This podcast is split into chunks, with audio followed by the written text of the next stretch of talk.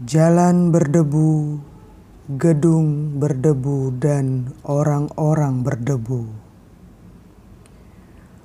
Udara panas menggelombang-gelombang, berputar-putar di jalanan, dan menyesakkan gedung pengadilan. Mungkin gedung itu dibangun dulu ketika orang hanya mengadili perkara seorang-seorang atau dulu di mana perkara yang menyangkut banyak orang tidak memerlukan pengadilan. Orang-orang meluap di dalam gedung dan meluap sampai-sampai di bawah pohon beringin di depan gedung dan hampir menghentikan kesibukan lalu lintas kota kecil itu. Itu sendiri sudah merupakan lukisan yang mengerikan manusia yang berjubel. Tetapi ada lagi yang lebih mendasyatkan suasananya. Di dalam gedung, orang bergumam terus, menjawab bersama-sama, berdiri serentak mengacungkan tangan dan tinju di sela suara palu yang berturut-turut berdentang dan bentakan-bentakan pemangku hukum. Di luar gedung, anak merengek-rengek membisingkan telinga, suara ibu-ibu bergumam bersama membujuk anak-anak dan suara-suara orang-orang laki-laki yang marah. Serasa tak tertahankan suara itu. Tetapi jalan sudah terlanjur ditempuh orang mesti harus menyelesaikan juga. Hari ini, 130 terdakwa memenuhi ruangan sidang. Di antaranya sudah ada yang sebulan ditahan dalam sel-sel sempit tak berjendela, sebagian lagi yang lebih besar sudah berkali-kali diseret ke gedung pengadilan. Sekali lagi, suara palu berdentang. Diam, diam kalian. Seru hakim mengatasi gaung yang dahsyat. Orang-orang berdebu itu diam sebentar. Satu-satu kutanya, dan satu-satu menjawab yang tidak ditanya, jangan menjawab. Tidak perlu. Nanti hanya menambah lamanya persidangan saja. Hakim berhenti sebentar. Kromo Santono. Mana orangnya? Tunjuk jari. Seorang lelaki setengah umur yang hitam kelabu berdiri menunjuk jari. Non, ini saya pak. Bilang terus terang supaya enteng hukuman. Engkau mengaku bersalah bukan? Jawab singkat, mengaku apa tidak? Kromo Sentono berdiri lagi, membetulkan sarungnya yang dekil, menjawab dengan suara yang keras mengagetkan. Kalau itu saja yang ditanyakan Pak Hakim, kenapa mesti ditunggu sampai hari ini, Pak? Sampai hamba mesti tidur tak bertikar di lantai sel. Sejak hari pertama saya diseret ke bui, saya sudah mengatakan bahwa tidak ada kesalahan yang saya buat. Jadi tidak mungkin saya mengaku, Pak. Kata orang-orang tua, yang bersalah saja bisa mengaku salah, sedang saya ini belum pernah bersalah. Kalau hamba bersalah, sudah sedari hari pertama hamba mengaku. Apa perlunya mesti sebulan hidup seperti tikus, mendekam dalam liang. Anak hamba banyak, Pak. Kalau mau bersalah sudah sedari dulu pak. Tak perlu seumur hidup begini. Mati setengah, hidup setengah, seumur hidup pak. Tanyakan orang-orang desa. Pernahkah Pak Kromo merampok, mencuri, membakar rumah, mengecoh orang? Tok, tok, tok, tok, tok. Palu hakim berdentang, jangan panjang-panjang, jawab kau mengambil Sanusi. Saya minta supaya ongkos pupuk dan bibit dibawa Sanusi. Tetapi dia menjawab apa, Pak? Dia menjawab, kalau mau boleh terus kerjakan seperti apa yang biasa dilakukan. Boleh maro tapi harus bayar uang seromo. Kalau tidak mau bayar uang seromo, mesti mertelu. Sanusi dapat dua per tiga dan hamba sepertiga. Karena dia mengancam Pak Hakim, kalau tidak menurut aturannya, hak garap saya dicabut. Maka karena ditangisi anak bini dan karena waktu itu saya seorang pengecut, penakut, berjiwa budak, terpaksa saya terima aturannya Sanusi, Pak. Jadi saya nanggap tanahnya mertelu. Mau bayar uang seromo, dari mana hamba bisa menyulap uang? Dua tahun telah lampau, Pak. Sudah empat kali panen dan sudah empat kali dia mengisap keringat saya. Dari Maro, hamba hanya dapat mertelu. Tetapi karena manusia tidak selamanya takut, tidak selamanya berjiwa pengecut, maka pada panen yang akhir ini saya kerjakan apa yang harus saya kerjakan.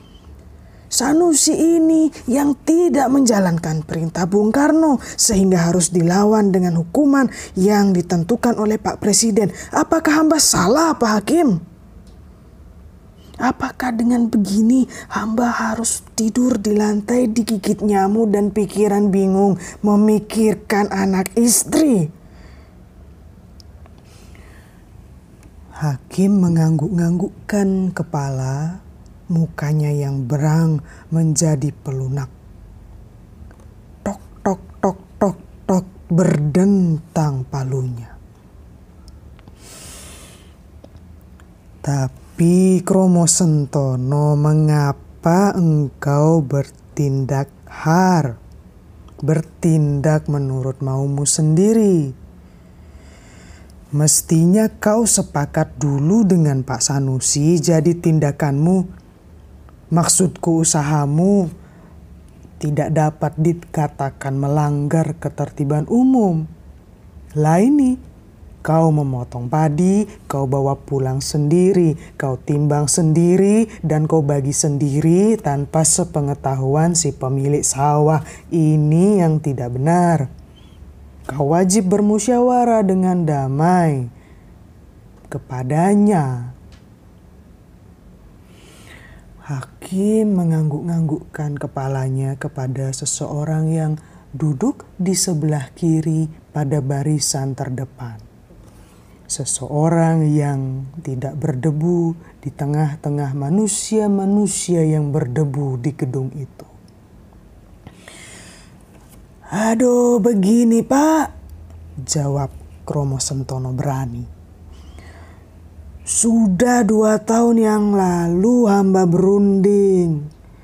Setiap hamba mau menggarap sawahnya, ya hamba berunding. Supaya si Sanusi Rakus itu suka menjalankan aturan pemerintah, ialah Maro. Tapi dia kepala batu, Pak. Seperti Belanda, Pak. Seperti Tengku, Pak Apakah kita selamanya mesti berunding dengan maling? Apakah bapak-bapak mesti berunding dulu dengan maling? Eh, eh, maling, maukah kau kubawa ke bui? Apakah dulu kita berunding sama Belanda? Hei Belanda, diam-diamlah saya tembak biar kena kepalamu ya. Tidak pak. Berunding sudah lama. Sudah dua tahun dia tetap membandel karenanya sekarang saya berunding dengan tindakan. Masih beruntung pak, saya tetap sabar. Coba tidak. Kromo mengamankan tinjunya yang kokoh hitam kelabu ke arah Sanusi. Kalau dihitung-hitung Pak Hakim, panasan dua tahun yang akan datang ini dia tidak berhak mendapat bagian apa pun. Bagian saya sudah dimakannya, dihisap darahnya sampai mereka tak pantas menjadi manusia. Tetapi Pak Hakim, bagian saya yang lampau pasti akan saya tuntut juga. Pak Hakim jangan takut bahwa Kromo Sentono akan membiarkan kecurangan. Saya Palu Hakim berdentang lagi cukup cukup. Duduklah Kromo Sentono. Keteranganmu penting dan berharga, tetapi keputusannya tunggu dulu.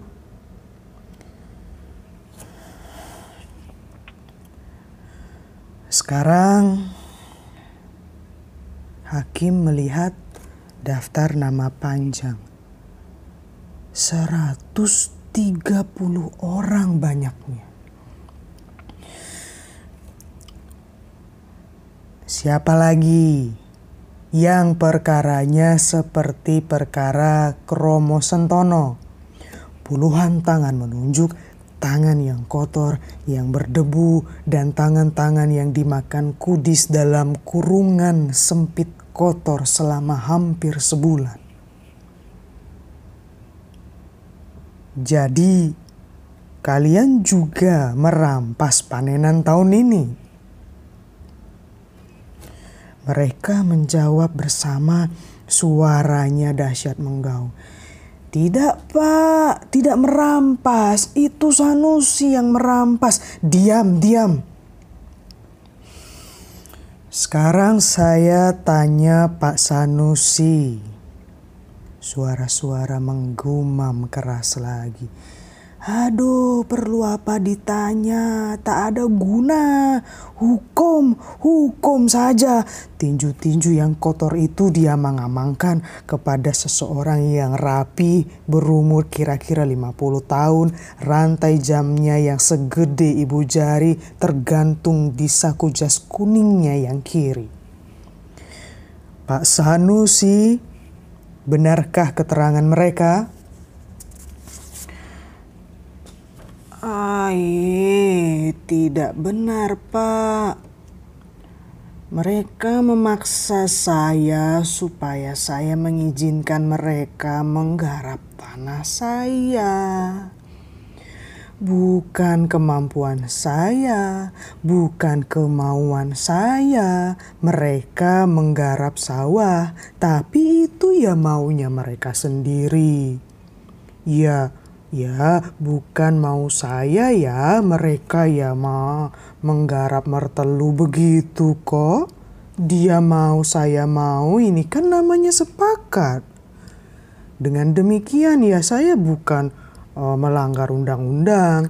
Tetapi ya ini Pak, mereka karena mereka selama berpuluh tahun telah memaksa saya untuk tetap menjadikan mereka penggarap tanah saya. Lah, Padahal mereka itu sudah merugikan saya beratus ribu. Hasil sawah saya makin hari makin menurun. Mereka mencuri padi ketika masih di sawah. Mereka curi bawon. Mereka pemalas-pemalas. Hingga tanaman padi dibiarkan rusak dimakan tikus. Aduh, karena belas kasihanlah. Ya, karena tidak sampai hati membiarkan mereka kelaparan karena mereka tidak bersawah dan tidak seorang pun mau memperkerjakan mereka walaupun telah berjuta saya dirugikan. Iya, iya, saya izinkan Pak mereka terus jadi penggarap. Aduh, mestinya mereka berterima kasih. Cukup Pak. Sidang kemudian menjadi ribut lagi, dahsyat bergaung keparat, suruh orang-orang keras dahsyat Palu berdentang lagi cukup, cukup, diam semuanya. Masa seorang, dia hanya seorang, kalian lawan beramai-ramai, diam. Jadi nih, Pak Sanusi sudah mengaku bahwa dia sepakat menggarapkan tanah mertelu dengan kalian. Sekarang, mata hakim menyusur daftar nama yang panjang itu. Mbok Karti. Mana Mbok Karti? Seorang wanita setengah baya dengan berkain dan berbaju lurik lusuh yang hanya terkancing pada bagian atas sehingga selendang penutup dadanya yang lusuh tampak jelas kini berdiri. Suaranya halus tetapi berani. Hamba pak, hamba Mbok Karti dari desa Kingkang. Nah ini lagi, kan lebih baik yo mbok di rumah mengurusi anak daripada ikut terseret ke pengadilan toh. Pak Hakim, karena mengurusi anak lah pak, hamba terseret ke sini karena tidak tahan lagi mendengar tangisan anak, Pak. Yang kelaparan, yang berhari-hari tidak makan. Maka hamba terseret kemari. Semuanya justru demi anak, Pak. Baik-baik. Sekarang kutanya. Mengapa engkau seorang perempuan berani merampas tanah orang, Mbok? Apakah Mbok ingin mengajari anak-anak menjadi perampok? Nanti dulu, jangan langsung jawab. Seorang ibu ya, walaupun dia miskin, tentu ingin mempunyai anak yang berbudi luhur, berhati jujur. Karena itu, si ibu harus memberi contoh yang baik. Mbok Karti sebulan yang lalu memanen dengan paksa. Ya karena dibantu oleh banyak orang. Maka tindakanmu itu berhasil. Sawah Sanusi yang kau garap, yang kemudian padinya kau bawa pulang ke rumah Pak Sanusi tidak kau beri bagiannya yang separoh. Saya tanya, ini apakah bukan merampas namanya? Ibarat rambut dibelah seribu, Pak. Hamba Mbok Karti tidak terasa mengambil milik orang lain, apalagi merampas. Hamba sebagai orang tua merasa harus menanggung anak-anak, harus membesarkannya, memberikan mereka bekal untuk hidupnya di kemudian hari. Tetapi Hakim, apalagi bisa menyekolahkan, Memberi makan saja hamba tidak sanggup. Ya tetapi kau tidak boleh lantas merampas padi orang, salah hakim. Begini pak, beberapa waktu yang lalu karena putus asa, hampir hamba membunuh diri pak. Karena tidak ada lagi yang bisa dimakan, tidak ada lagi yang bisa dijual. Syukurlah itu pada saat itu datang Mas Darmo. Siapa itu Mas Darmo? Dia ketua BTI, Pak. Ketuanya orang-orang tani yang miskin seperti hamba yang sekarang juga ada di sini. Darmo berdiri. Hakim mengangguk dan berkata, Teruskan, Mbok Kerti. Jangan panjang-panjang ceritanya. Baik Pak Hakim. Mas Darmo ini datang ke rumah dan kepadanya hamba sampaikan kesedihan hamba yang bertumpuk-tumpuk ini. Mas Darmo bertanya, apakah betul-betul aku tidak mempunyai sesuatu untuk dimakan atau dijual atau digadai? Hamba menjawab Pak Hakim. Hanya iga-iga anak saya yang membayang itulah yang hamba punya. Terus Mbah Darmo bertanya, apakah suami hamba yang almarhum tidak meninggalkan tanah walau hanya sepatok? Ya hamba jawab juga bahwa memang hamba memegang patok atas tanah peninggalan suami, tapi tanah itu sekarang bukan lagi milik hamba hamba hanya menggarap mertelu. Tapi tanah itu tidak saya jual pada zaman Jepang. Jadi kira-kira 20 tahun yang lalu, bapaknya anak-anak sakit keras, hampir mati. Karena angin memberi selembar nyawanya, hamba berusaha membuka lemari, mencari hutangnya, dan Sanusi Rumahnya jauh dari kediaman saya, mau menghubungi hamba dengan jaminan sawah. Hitung-hitung menggade dengan bunga. Hamba berhasil membeli selembar nyawanya, Pak Hakim.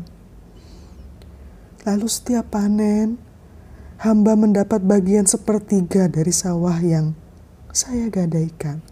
Dan setiap panen, hamba mencicil hutang hamba Entah telah berapa panen lewat, tapi hutang itu belum juga lunas terbayar. Kira-kira lima tahun kemudian hamba berhutang lagi, dan hutang hamba bertambah banyak. Sebab hutang lama ya belum terbayar. Kebetulan waktu itu bapaknya anak-anak bisa menyambi kerja di asrama tentara, Pak. Jadi nyawa hamba anak beranak masih terpelihara sampai sekarang. Sepertiga padi kami dipotong angsuran dan tiap panen perut anak-anak semakin kencang diikat. Tak ada lagi yang bisa dimakan. Kira-kira 10 tahun yang lalu Pak Hakim, hamba terpaksa berhutang lagi kepada Den Sanusi karena suami hamba sakit sakit. Hutang hamba semakin banyak, kata Den Sanusi. Walau seumur hidup hamba cicil hutang itu tak mungkin bakal lunas bunganya saja mengejar melebihi pokoknya. Suara Mbok Karti semakin lemah, mukanya tertunduk dan air matanya mengalir yang diusapnya dengan pucuk selendangnya. Persidangan tadinya gaduh, sekarang menjadi sepi. Banyak yang mengusap matanya karena rasa haru. Hakim mendengarkan dengan tangannya yang putih gemuk itu menepuk dagunya. Tetapi, Pak, suami saya pun akhirnya mati mewariskan anak-anak yang tinggal tiga dari sepuluh. Karena yang lainnya mati sewaktu kecil. Dan suami saya meninggalkan hutang yang tak mungkin terbayar walaupun saya nanti masuk kubur.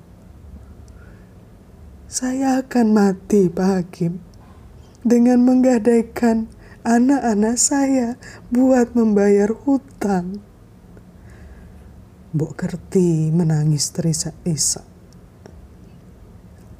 Apakah gunanya orang tua seperti hamba Pak Hakim yang hanya bisa menggadaikan anaknya sebagai peninggalan?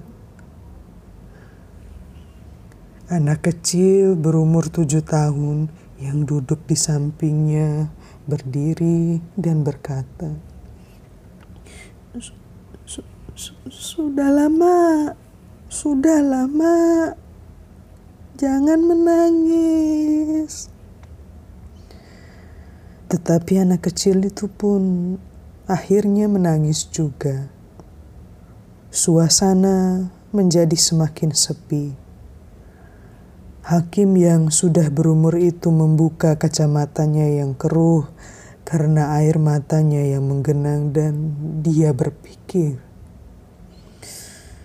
mengapa banyak sekali kesedihan di dunia ini? Kemudian Pak Hakim, Mas Darmo menulis di kertasnya dan menghitung semua hutang saya. Dan berapa yang sudah saya setorkan sebagai cicilan. Dan kemudian dia berseru, berseru kegirangan. Bok Karti, hutangmu sudah lunas 12 tahun yang lalu. Lunas sama sekali dan sekarang malah Sanusi Maaf pak, begitu katanya. Dia tidak mau menyebut dan Sanusi yang hutangnya kepada Mbok Karti. Beranikah Mbok Karti mengambil kembali sawah Mbok Karti? Begitu katanya pak. Suara wanita tua itu lantas keras gembira. Dia berdiri tegak, kepalanya memandang ke depan lurus dan matanya bercahaya-cahaya. Mas Darmo menerangkan Pak Hakim, kalau hamba berani akan banyak rintangannya. Mungkin dibui, tapi pasti akhirnya menang dan tanah hamba akan kembali. Kalau tidak berani, maka hamba akan mati dengan mewariskan hutang yang bertumpuk-tumpuk dan warisan yang lain bahwa hamba Mbok Karti tidak pantas menjadi orang tua karena Mbok Karti adalah seorang pengecut seperti cerurut. Dan hamba berani Pak Hakim. Hamba berani. Karena itu hamba di sini. Dan di sini karena hamba yakin hamba benar dan hamba akan menang. Dan hamba akan mati dengan tenang, dengan tentram, dengan meninggalkan keberanian dan sepetak sawah. Mbok Karti duduk dan persidangan itu seperti dibius, diam seketika. Hakim seperti kehilangan sesuatu, pikirannya melayang jauh. Waktu gerilya dulu, dalam keadaan luka-luka dia dirawat oleh seorang bok tani, seorang janda miskin yang kelembutan dan kejantanannya seperti Mbok Karti yang sekarang hilang dalam lautan manusia yang hitam kelabu manusia yang berdebu. Ia acungkan palunya sekali lagi dan berkata, Ya, ya, angka-angka yang dibuat oleh Mas Darmo sudah ada pada tangan saya dan uh, kau betul, Mbok, bahwa hutangmu sudah lama lunas. Dia pukulkan palunya dan memandang dengan tajam kepada Sanusi yang sekarang menyeka keringat di tengkuknya. Siapa yang mempunyai perkara seperti Mbok Karti? Yang tanahnya digadaikan pada Sanusi lebih dari tujuh tahun. Berpuluh tangan lagi menunjuk ke atas Hakim berbisik kepada sekretaris yang duduk di dekatnya dan dia tersenyum-senyum. Sambil menghela napas, dia berkata, Aduh, saudara-saudara tahu ya, ini tangan saya luka bekas kena peluru. Hakim menggulung tangannya dan nampak bekas jahitan memanjang. Dulu ketika perang Geliria, saya luka kena tembakan Belanda. Ya, betul Pak Kromo tadi. Belanda itu tidak berunding. Sama saja, mau nembak ya nembak saja. Dan saya pun tidak berunding sama dia. Di medan perang, bedillah yang bicara Saya dirawat oleh seorang wanita tani yang sudah setengah tua. Dia janda dan dia miskin. Dia sangat sayang padaku.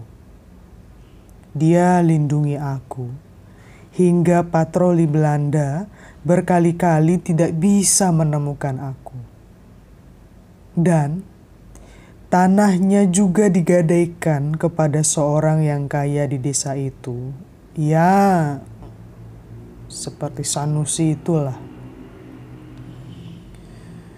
Ketika aku sembuh kembali dan Belanda sudah pergi, Aku tebus sawah Mbok Suro itu supaya dia bisa menikmati padinya sendiri yang dia tanami sendiri. Tetapi beberapa tahun yang lalu, aku mendengar kabar katanya sawah itu tetap tergadai karena bunganya belum cukup kubayar.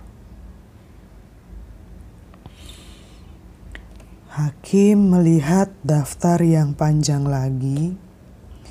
Sementara itu, seseorang yang duduk di ruang sidang, seseorang yang tidak berdebu, menyeringai seperti ada sesuatu yang menusuk hatinya saat mendengar dongeng hakim tadi.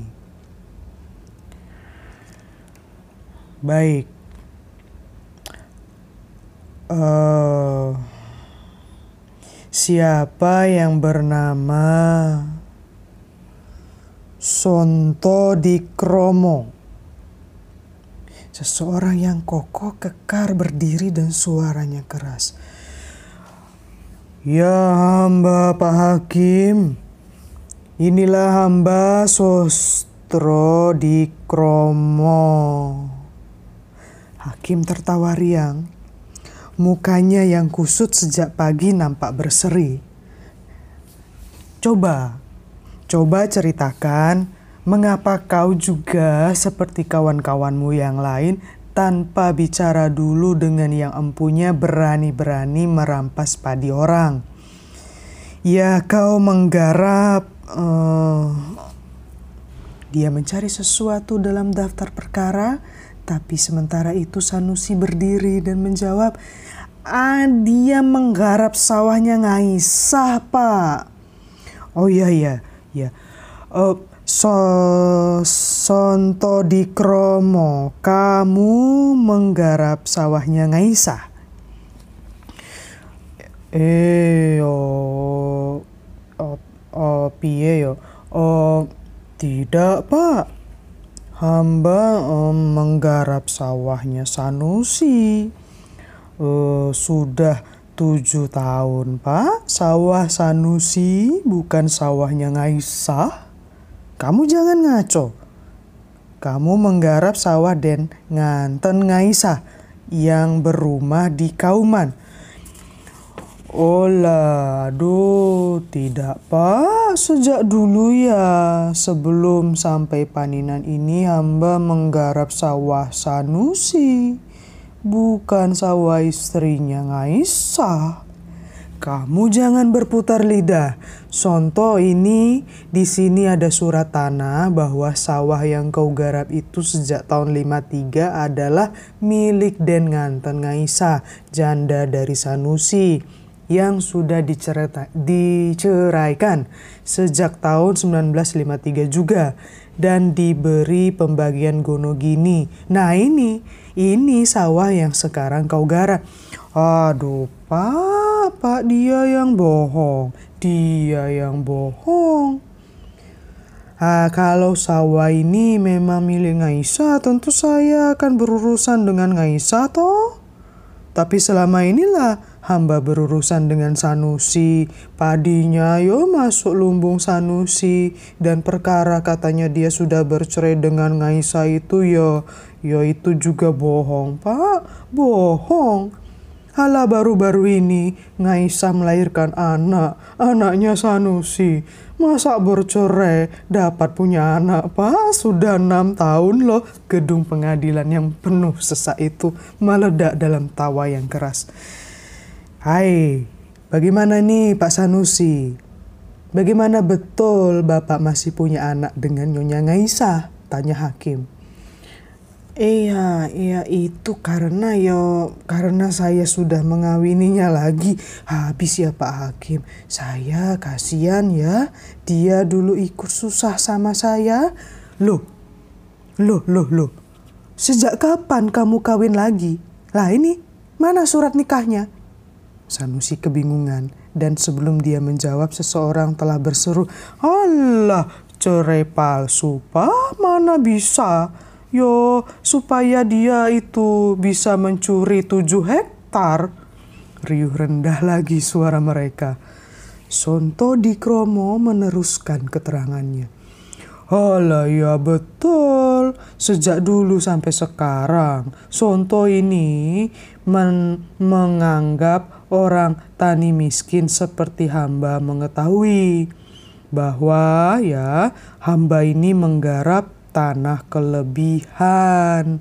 Sawahnya Sanusi itu banyak. Maka ya panen tahun ini Sonto Dikromo membantu pemerintah menangkap maling. Oh iya malingnya adalah Sanusi. Walau sekarang ini malingnya bebas dan yang menangkap malah dikurung, hamba tidak takut, Pak. Hamba tetap berani mengatakan bahwa hamba telah menangkap maling dan menyetor kepada Pak Lurah sepertiga dari hasil panen. Sudah, sudah, sudah. Siapa lagi yang menggarap tanah Nyonya Ngaisa? Dua orang menunjukkan jari, tetapi buru-buru menurunkannya. Seorang pun tak ada yang merasa menggarap tanah Nyonya Ngaisa. Kemudian hakim membacakan nama-nama orang yang menggarap sawah yang di atas namakan sebagai sawah Ngaisa. Oh, tapi saudara-saudara ini ya, ini Ngaisa punya surat tanah semenjak tahun eh, 1953, kata Pak Hakim. Allah, surat bohong Pak, surat bohong. Periksa lagi lah, itu tangkap maling serta pembantunya maling seru seorang anak muda di antara mereka. Palu berdentang lagi. Sekarang, aduh, nah ini juga namanya. Siapa yang namanya Sanusi? Dua orang menunjukkan jari, satu yang berdebu dan satu yang bersih. Yang berdebu bertanya kepada Pak Hakim. Hela, Pak Hakim, Sanusi yang mana Pak? Yang hamba atau yang dia? Oh iya kau, Kau penggarap bukan? Hela, begini aja pak. Supaya tidak keliru, panggil saya hamba ya, Sanusi RI. Dan panggil dia Sanusi DI. Orang-orang lame berteriak. Hakim memukulkan palunya lagi. Oh, rupanya kamu anak terpelajar ya. Helah, iya pak, saya ini anggota pemuda rakyat. Dan mengapa kamu menggerakkan teman-temanmu beramai-ramai menuai padi tanah garapan yang bukan milikmu? Yang kamu usung semua ke lumbungmu. Helah, helah, helah, helah. Begini, Pak Hakim. Seperti juga Pak Sonto, kami mengetahui yo, bahwa yang hamba garap ini adalah tanah Sanusi yang seharusnya dilaporkan kepada panitia land reform karena tanah itu sudah kelebihan. Setelah kami ya adakan perhitungan yang teliti, Sanusi ini memiliki tanah seluas 2015 hektar. Tetapi Sanusi tidak mau melaporkan kekayaannya yang terkena undang-undang itu kepada panitia. Karena sabar ya, telah lama dan sekarang sudah habislah kesabaran itu, maka kami, seperti juga Pak Sonto, menangkap maling dan menyerahkannya kepada pemerintah. Oh, nanti dulu. Sawah itu ya sawah milik Sukro sejak tahun 1963. Hei Pak Hakim, sebentar. Kami belum pernah kenal itu siapa yang namanya Sukro. Sejak dari dulu ya, kami ini berhubungan dengan Sanusi. Woi, kalau gitu siapa itu Sukro Pak Sanusi? Aduh, dia, dia, dia adik hamba. Dia, ya, ya, ya dia, dia adik hamba. Beberapa orang berseru bersama.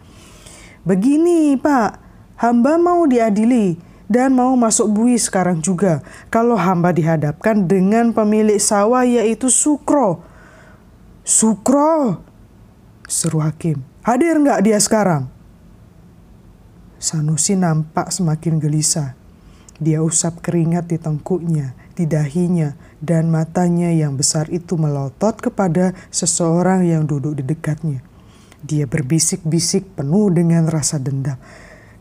Aduh keparat semuanya. Bagaimana kamu ini? Aku bilang jangan pelit-pelit.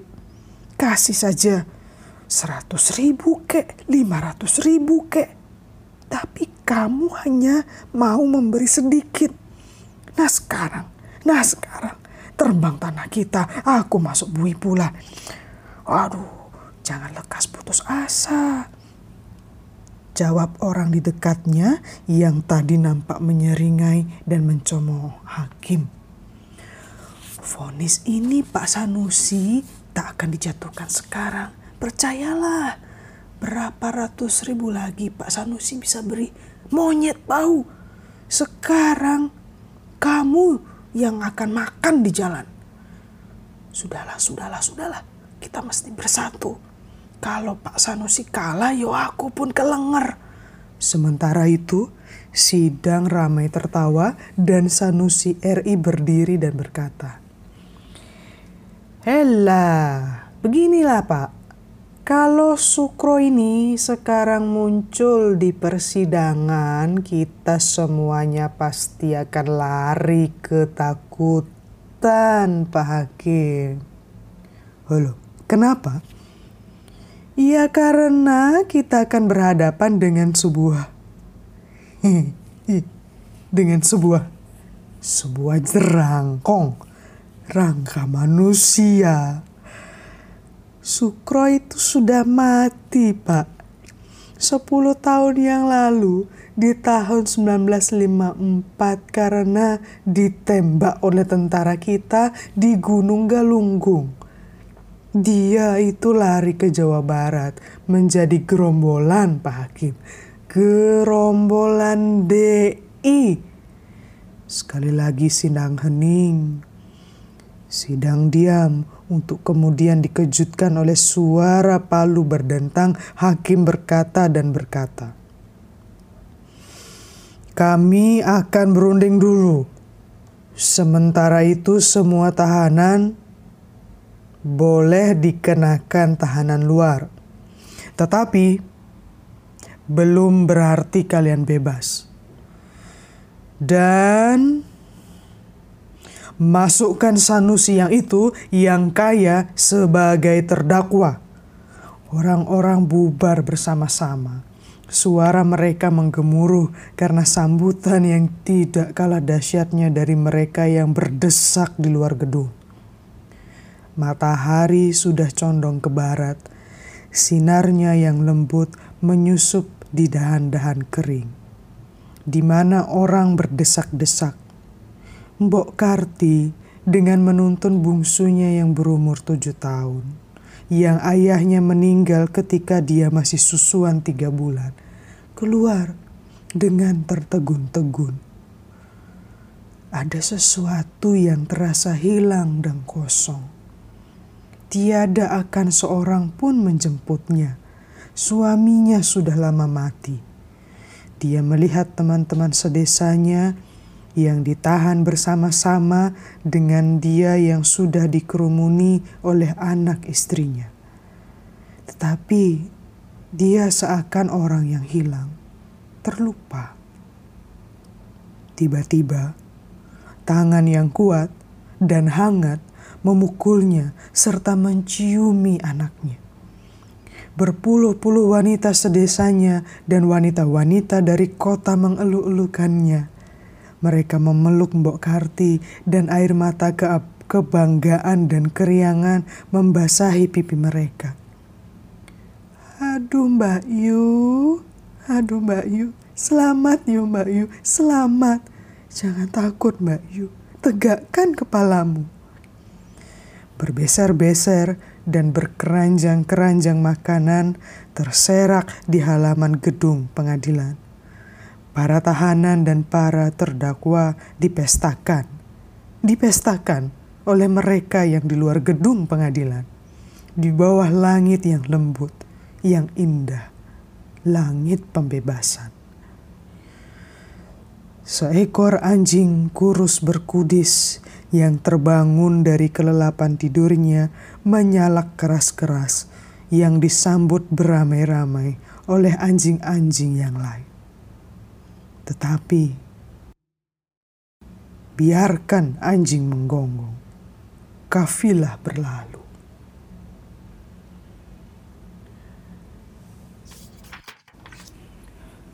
Pengadilan Tani karya Sugiyarti Siswadi